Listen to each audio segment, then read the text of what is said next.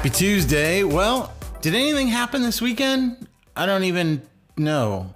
Well, if anything did, maybe we should talk about it after the intro. Here we go.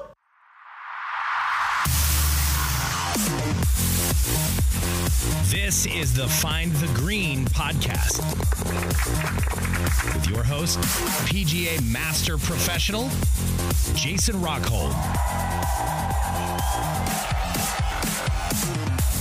That's right. Welcome to the Find the Green podcast. We appreciate you tuning in. Today, we are going to talk a little bit about what happened this weekend. I heard there was a golf tournament that was on. I don't know. I was uh, busy doing other stuff and never got a chance to watch TV, so I just heard something happen. I am totally kidding. I watched every single shot this week and absolutely enjoyed it more than I've enjoyed any of the other tournaments that I've seen in the last few years. I clearly, uh, if anybody has been following along, I had wrist surgery last Monday and basically completely am in a cast all the way up to my shoulder and don't really have a whole lot of mobility to do a whole lot more than watch TV. And so I was watching tournament all the way through. An amazing, amazing thing to watch. And and I'm not just saying watching Tiger, there were a lot of things that happened over the course of the weekend. Three rounds that were shot of 64, absolutely amazing. And watching Francisco Molinari play absolutely impeccable golf for three and a half rounds. And unfortunately to see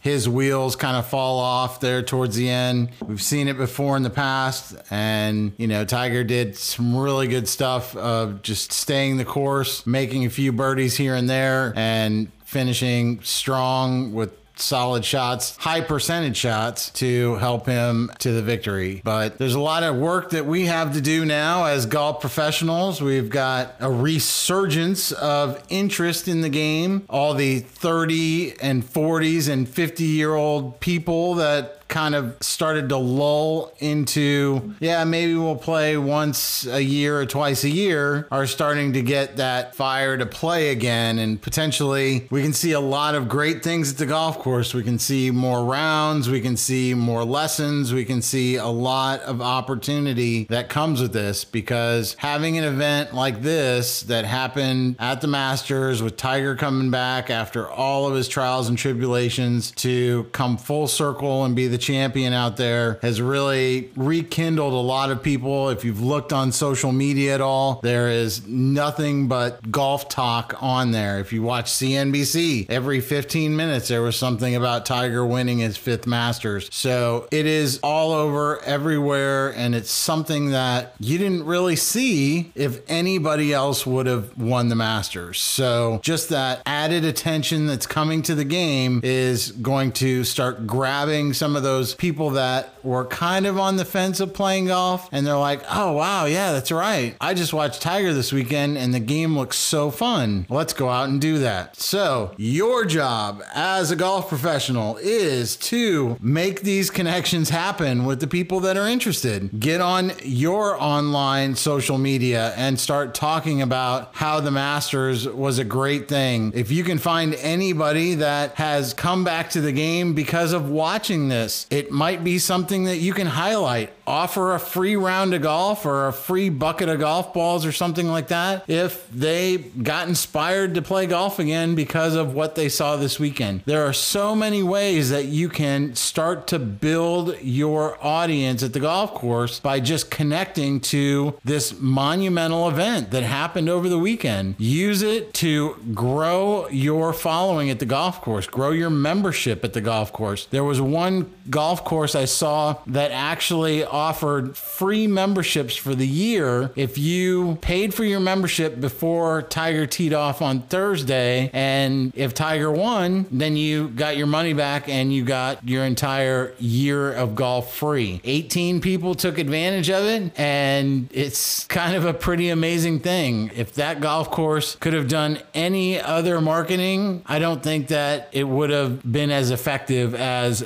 how much exposure that they've gotten over social media just by doing that little thing, which is giving 18 free memberships at a public golf course to people that could come out and play golf for free. Tell everybody that they got their membership for free because they purchased it and bet on Tiger, so to speak, at that golf course. There's so many great things that can happen with that from a marketing standpoint. I'm sure that's going to get highlighted on local networks. It's clearly has millions and millions of views at this point over all the social media channels. So if you could pay for that kind of exposure, it would cost you far more than memberships for 18 golfers at a public facility. All right, so moving forward, what do we have to do as golf courses to really start to bring people to the course? This is the number one question that we ask over and over and over. But now you have media, you have the PGA Tour, which, believe it or not, as much as we love to say Rickie Fowler is a great golfer, he is not going to be the star power that Tiger Woods has been so far. After his win, there are so many more people that know about it across the world that are talking about what just happened and how epic of a weekend it was and how golf is very exciting again. So what we need to do is make sure that we do not lull them back to sleep. You need to come up with some amazing programs. We've talked about hundreds of them over the last year on this podcast of different things that you can do to spice up your golf course, spice up your offering at your golf course, and start to bring in different groups that may be wanting to dip a toe. You need to put that effort into doing that. Don't be afraid to reach out to a lot of different areas because what happened over the weekend touched so many different people, you would be surprised if somebody didn't know about it. So, by just having that one thing in common, oh, did you hear that Tiger won this week? Wasn't it an amazing thing? Did you see any of the shots? Did you watch any of the time? Or were you lucky enough to go to the Masters, which is another story in itself? But just making that connection with somebody and then having them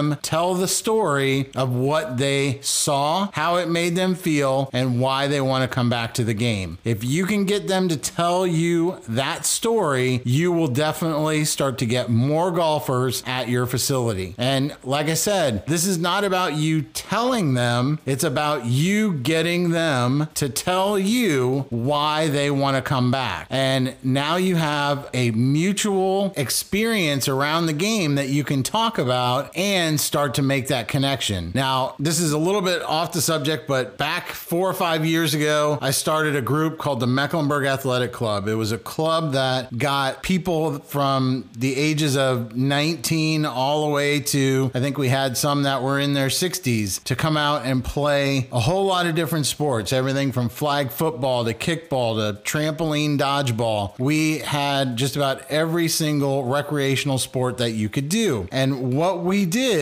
was we got all these people together that were trying to find a way to network and couldn't connect with other people at a regular networking event because they would go and they would just stand there and not really have something to talk about that they both knew right offhand. Because if you've ever gone to a networking event, you stand there and you say, Hey, how's it going? My name is Jason Rockhold. I'm a PGA professional. What do you do? And they're like, Hi, my name is Steve and I'm a hairdresser and I don't play any sports. Well, generally, you know, that's kind of where that connection just got lost. But with the Mecklenburg Athletic Club, we would have people that would come out to play a sport and then we would do the networking afterwards. And what this event does over the weekend is gives you a consistent activity that happened, the Masters with Tiger winning it. It gives you a similar experience to talk about and give your insight on and start to build that relationship with that person. So it's very important to utilize this time and utilize it quickly and effectively to start to reach out to as many different people as possible to start to build the number of rounds that are played at your golf course and the amount of golfers that come out and want to be a part of your community. All right, that's really all I've got to say today. Like I said, still healing from this wrist injury. Uh, it, uh, it's not really an injury, it's wrist surgery. Uh, the injury happened about a year ago uh, playing golf and tennis. So it's uh, something that is on the mend, and hopefully in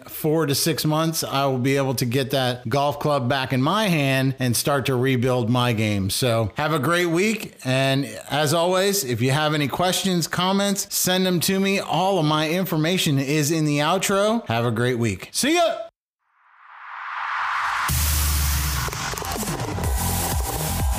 Thanks for listening to this week's Find the Green podcast with PGA Master Professional Jason Rockhold.